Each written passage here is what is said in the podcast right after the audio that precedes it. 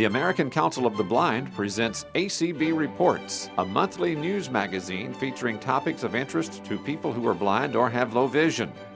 I'm Mike Duke.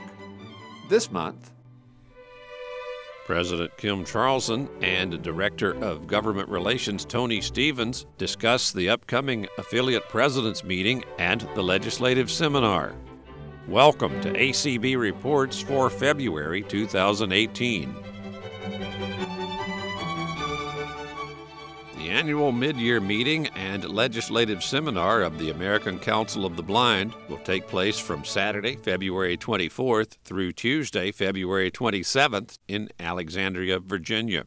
The weekend will begin with a board meeting of the American Council of the Blind on Saturday, February 24th, followed by the affiliate presidents meeting on Sunday, February 25th, the legislative seminar on Monday, February 26th, and Capitol Hill meetings with legislators on Tuesday, February 27th.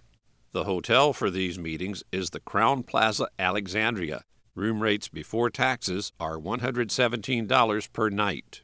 The hotel phone number is 703 683 6000 visit acb.org or contact the national office of the American Council of the Blind for additional information about this event. American Council of the Blind President Kim Charlson comes to the ACB Reports microphones to talk about the affiliate presidents meeting and other issues. We'll begin with those other issues. A recent press release from the ACB National Office provided an update of the ongoing accessible currency case. What is the background and status of that case? It goes back to June of um, 2016 when ACB was given news from the Bureau of Engraving and Printing that they didn't believe that they would be able to implement a tactile feature for paper currency for the first denomination that would roll out before the year 2026. Now remember that we won our lawsuit in 2008 and 2009. So we've been working and collaborating and doing research with the Bureau of Engraving and Printing for almost a decade. So we were pretty unhappy about the fact that they were trying to push the deadline, which had been 2020 before that announcement, to as far out as 2026. So ACB filed a motion in 2016 with the court basically urging the Bureau of Engraving and Printing to act judiciously and expeditiously to bring about resolution of the tactile currency issue. The government also said that it wasn't because of the tactile features that they were having delays, it was more regarding the counterfeiting issue that was kind of new to us. So our motion um, was finally heard by the court. This is the District Court of the District of Columbia in mid October. And our attorney spoke quite eloquently about the reasons why tactile access to paper currency is needed. Um, we had a lot of good information the government, on the other hand, I would have to say, was not as prepared as we thought they might be. They were asked quite a lot of questions by the judges and not necessarily prepared with answers that might have satisfied those judges. You said this time the issue was the counterfeit issue rather than the tactile issue. In the past, hasn't it been both? Yes, it has. They've coupled those two issues together and this was the first time they had ever publicly sort of separated the two. So we found that interesting. So, December 26th, a ruling came out from the three judge panel. Their determination was that they felt that the lower court did not answer all the questions they should have back in 2007, 2008, and they remanded the case back to the lower court that made the original ruling and instructed them to make a determination as to whether all currency must be made accessible by 2026 or how they were going to do that. So now the government is basically working to prepare answers to that case um, regarding revisions of a timeline because They made reference to needing to revise the timeline to as far out as 2030. So we've been obviously very concerned. There's a lot of questions that were never addressed in the original case, and there was no evidence purported by the government as far as reasonable timelines, budgetary costs, study. There was studies. We did a lot of research in, you know, the early part 2009, 10, 11, 12. There's been a lot of currency studies, tactile feature studies. So the three judge panel decided that the lower court needs to address a lot of the issues surrounding the case. Was the 2026 timeline the government's timeline, or was that something set by the court? No, that was the government's revised timeline. So the government's going to be digging up more evidence to support their case and ACB decided that we needed to get more accounts of why access to currency is important. So the ask that ACB has of its members and anyone who's blind or visually impaired who uses paper money, you need to help because this really is the part of the case where we have to go back to actual blind people and get your stories, get your accounts, real life difficulties you have had using paper currency in public, shopping, receiving change when you're buying something and trying to put it away in an organized way and feeling pressure because there's five people behind you in line and knowing that you really need to take the time to make sure you put it away correctly, riding in a taxi cab, all those scenarios where there's been a challenge. We want to hear about those challenges and how it's been hard, any mishaps you've had where someone didn't give you the correct change, either accidentally or deliberately, and you were not in a position to verify what they had done until later on, and it was too late to correct it. And horror stories. We know there are horror stories out there of people being swindled and conned and thinking that they received the right amount of change and then getting home and maybe using their talking currency identifier at home to identify the money and finding out that they didn't get the change they should have received. We want to hear stories about any issues you've had using the external talking currency reader that the BEP started distributing in 2014. Those need to um, be sent via email to the ACB office using the email address advocacy at acb.org and just write up your account. It doesn't have to be in legal terms or anything like that. The ACB staff will um, sort through the accounts we receive and ones that are particularly compelling and really have a good story to tell and a case to document. We will share those with our attorney, and our attorney will be turning those into actual affidavits that can be used as evidence when the case comes back up at the lower court level. So I would urge you to do that right away. We're expecting this case to come up again in the court in either March or April.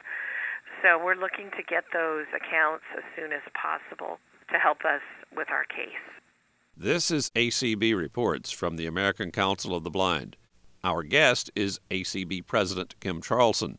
The American Council of the Blind has recently been in negotiations with Hulu. Before we talk about those negotiations, what is Hulu? Hulu is a video streaming platform like Netflix where you can use your Android or iOS device or television and you can stream television shows and movies. Streaming television and movies is becoming incredibly popular people want to watch something when they want to watch it. So there's a lot of content on places like Netflix that have a lot of original content. Now, Hulu is a little different because Hulu also streams, in addition to the television programs or the movies and things like that that they have available, they actually also stream some network television programs. So this is a, a way that some people get around having cable. People are trying to reduce some of their expense and sometimes feel that cable isn't as affordable as they'd like. And they use a service like Hulu or Netflix to get their entertainment through streaming. So ACB has been involved in accessibility in this area, and there's several services out there. There's of course Amazon Video, there's iTunes. Um, two years ago, ACB was involved in a structured negotiation that was very successful with Netflix, and now most of Netflix original content is audio described. And a lot of what they pick up to carry from others as far as movies and that kind of thing is also described. They've worked out a really good system and uh, are doing extremely well with that.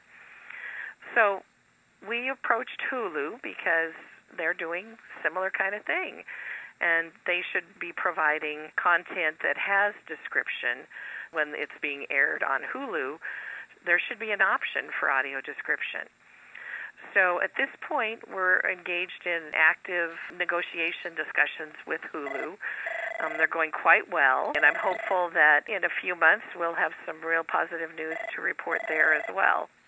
The mid year affiliate presidents meeting is coming up at the end of February. Talk about that. It is. It's quite a packed few days of activities. So it begins on the 24th of February with the ACB Board of Directors meeting.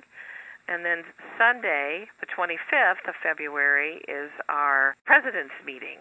Basically, that is a leadership um, development meeting affiliate presidents or other officers from our state and special interest affiliates come to Washington, D.C., and we have an agenda for updating them on new developments, action items that need to be taken when they go home to work on issues, briefings on legislative activities, but it primarily is, you know, news from ACB for our ACB leadership, for things they can use that ACB is doing, to give them more resources, more information to do the advocacy work they need to do.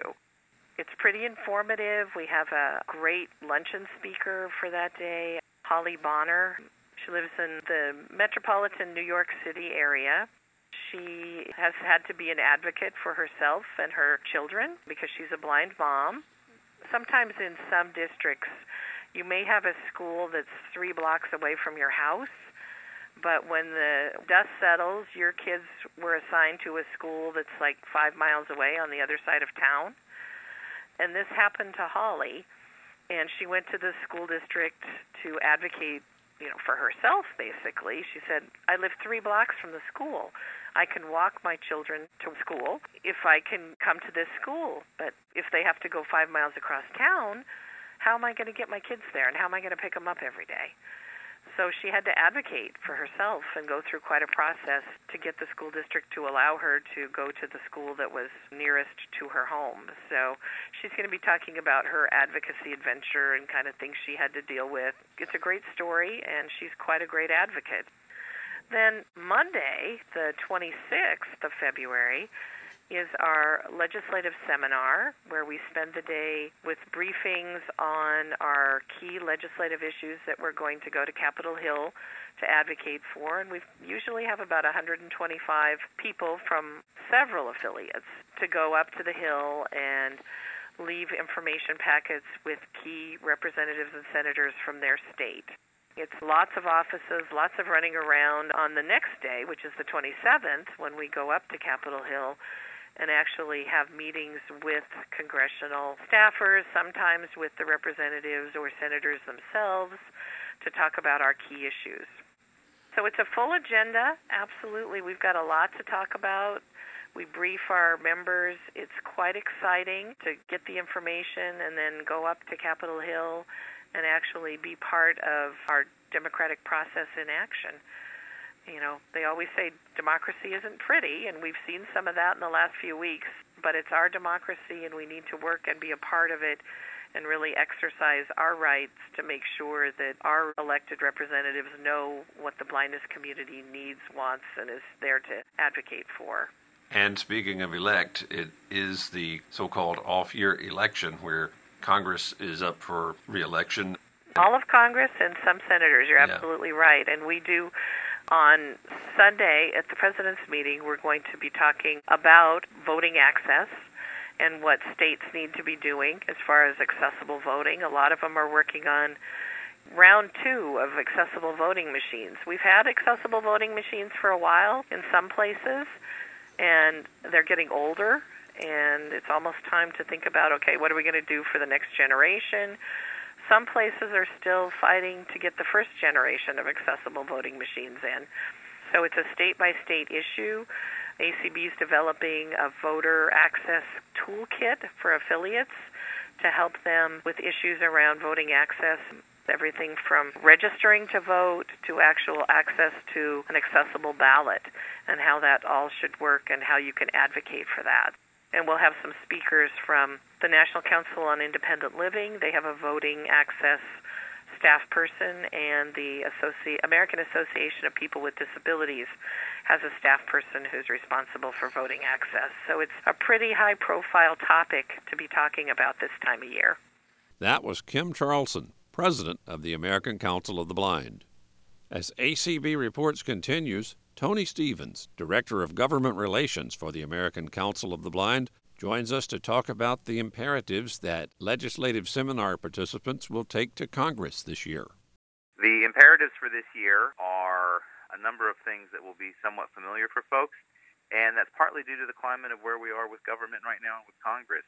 It's fair to say that there are a number of fiscal constraints that still exist within the federal government. And it's going to be important for us as one of our key priorities to try to create any kind of echo and noise we can on the key programs and services that we try to protect and leverage as an opportunity to create independence and opportunity through federal dollars. And we know that there's a lot more noise arguing over what essentially are fewer dollars to be had. Coming out of the tax reform package that passed in December, you know, the government still has a pretty significant deficit it's going to have to wrestle with.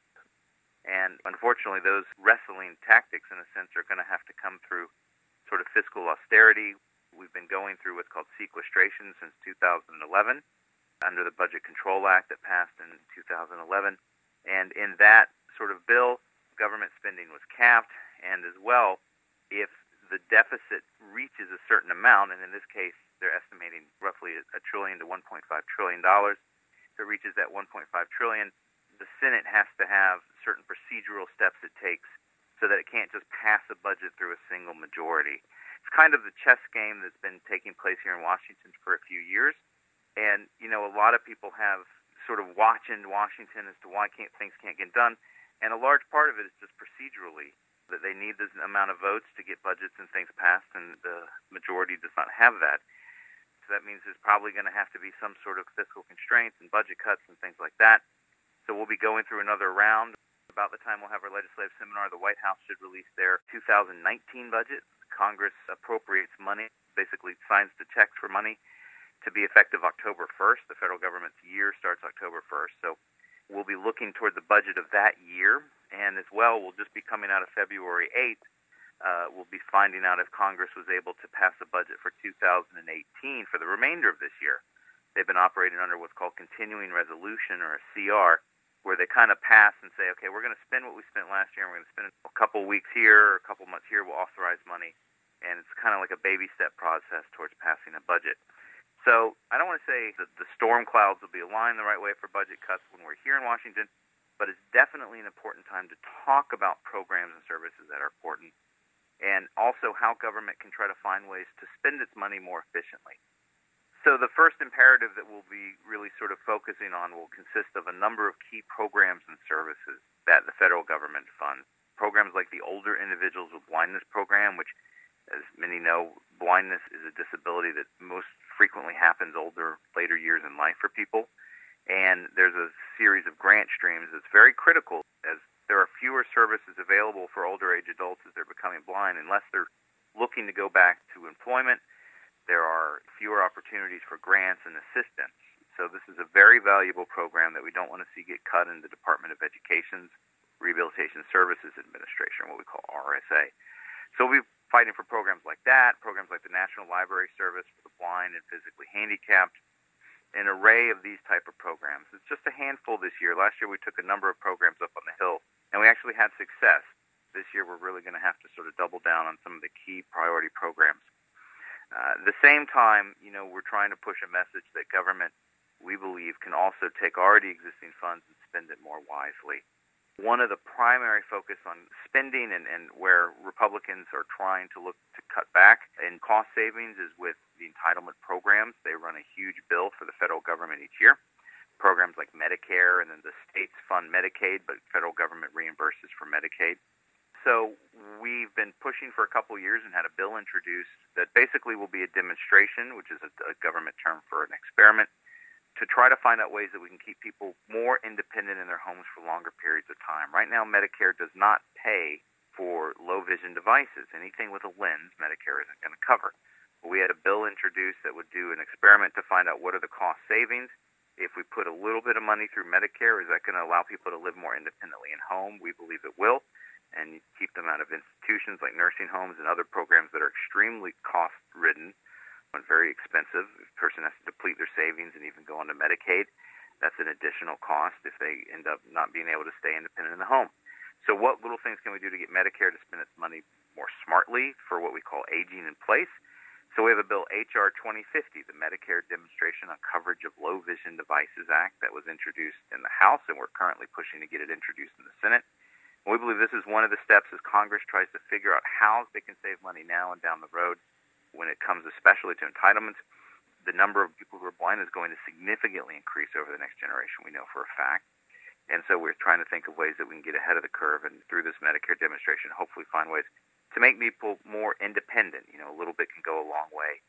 And, you know, what we often say, you know, is a return on investment in trying to sustain people's independence and not rely on institutionalization as they get older. The other bill in education is uh, looking at the other end of the spectrum for our youth and our students who are blind and visually impaired. And as many know, you know, students who are blind these days oftentimes have multiple disabilities. Uh, no blind individual is exactly the same. Their vision can be different, but also the way they come into being independent in their blindness can be completely different. And that makes a very unique set of students across the board where no one size fits all. So there's a piece of legislation that AFB, the American Foundation for the Blind, has been leading along with other groups for the deaf and deafblind community, and ACB has been along the way in this, called the Cogswell Macy Act, named after Alice Cogswell, a very prominent deaf advocate for the deaf and hard of hearing.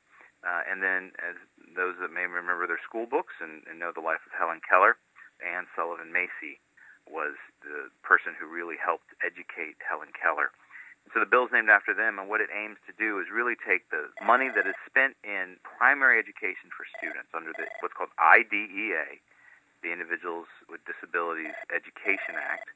It takes that money, and we try to find out the best way to spend it so we get, again, the biggest bang for the buck, or the biggest, in this case, real return on investment. You know, no greater investment than that of our children and our future. So there are a lot of needs in this sort of one size fits all that doesn't always work. So how can we create better assessments? Do things like expanded core curriculum and other programs that really, in a sense, help our students get the unique set of tools and resources they need so that they can truly succeed, so that they, when they leave school, when they leave high school, that they, in fact, can become as independent, productive members of our society as any other peer that they were in school with.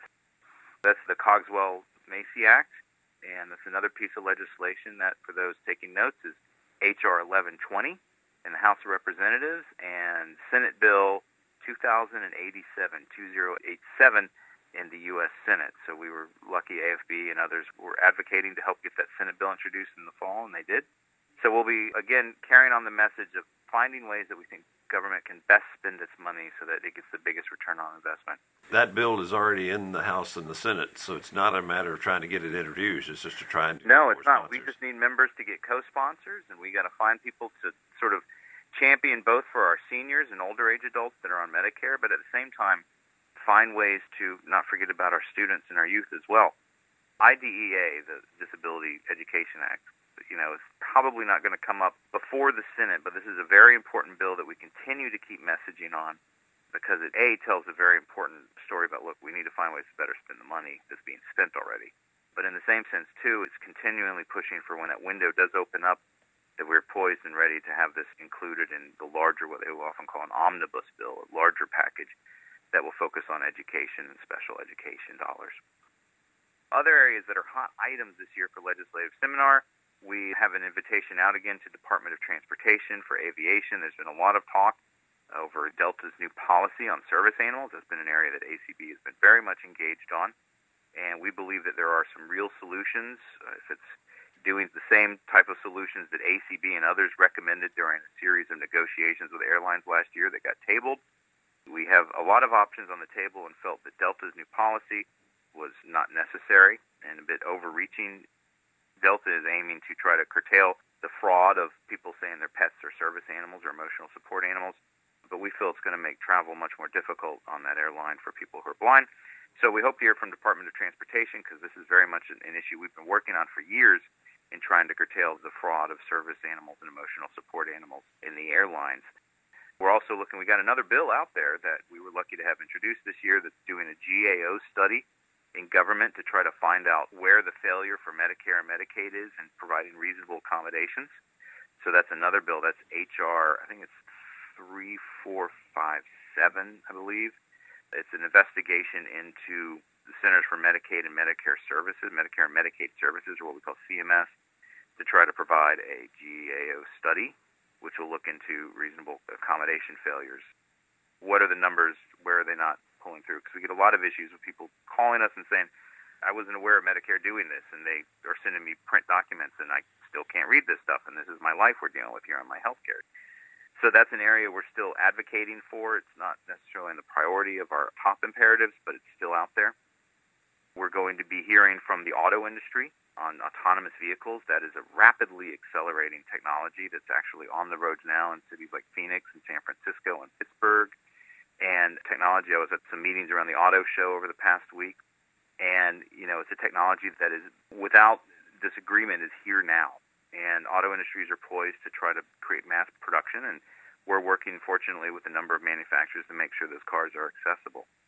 So we'll have someone from the auto industry talking about a Senate bill that's currently out there that we've been helping advocate for, called the Drive Act in the Senate, that's helping to get this technology out on the roads fast in a way that we can begin to get the, the research data cultivated and, and tested and can begin to make sure that technology also has us at the table when there's work groups and things like that to make sure that people with disabilities are at the table talking about accessibility issues. So there's a wide range of issues this year at the legislative seminar, and for those that cannot make it, please listen in on ACB Radio. You can listen to the live stream on the 26th and then join us on social media on the 27th if you can't make us here, as we do a big social media push for a National Day of Action on uh, ACB 2018 Action Day.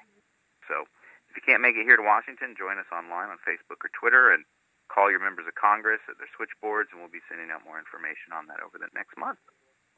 Any questions, you can call us at our national office at 202 467 5081. Again, 202 467 5081 or email advocacy at acb.org. That's advocacy at acb.org. That was Tony Stephens, Director of Government Relations for the American Council of the Blind. You've been listening to ACB Reports, heard on radio information services nationwide and throughout the world on acbradio.org. ACB Reports is produced at Radio Reading Service of Mississippi, a service of Mississippi Public Broadcasting. Contact the American Council of the Blind online at acb.org or phone 800 424 8666. Thanks for listening, and please join us again next month for another ACB Reports.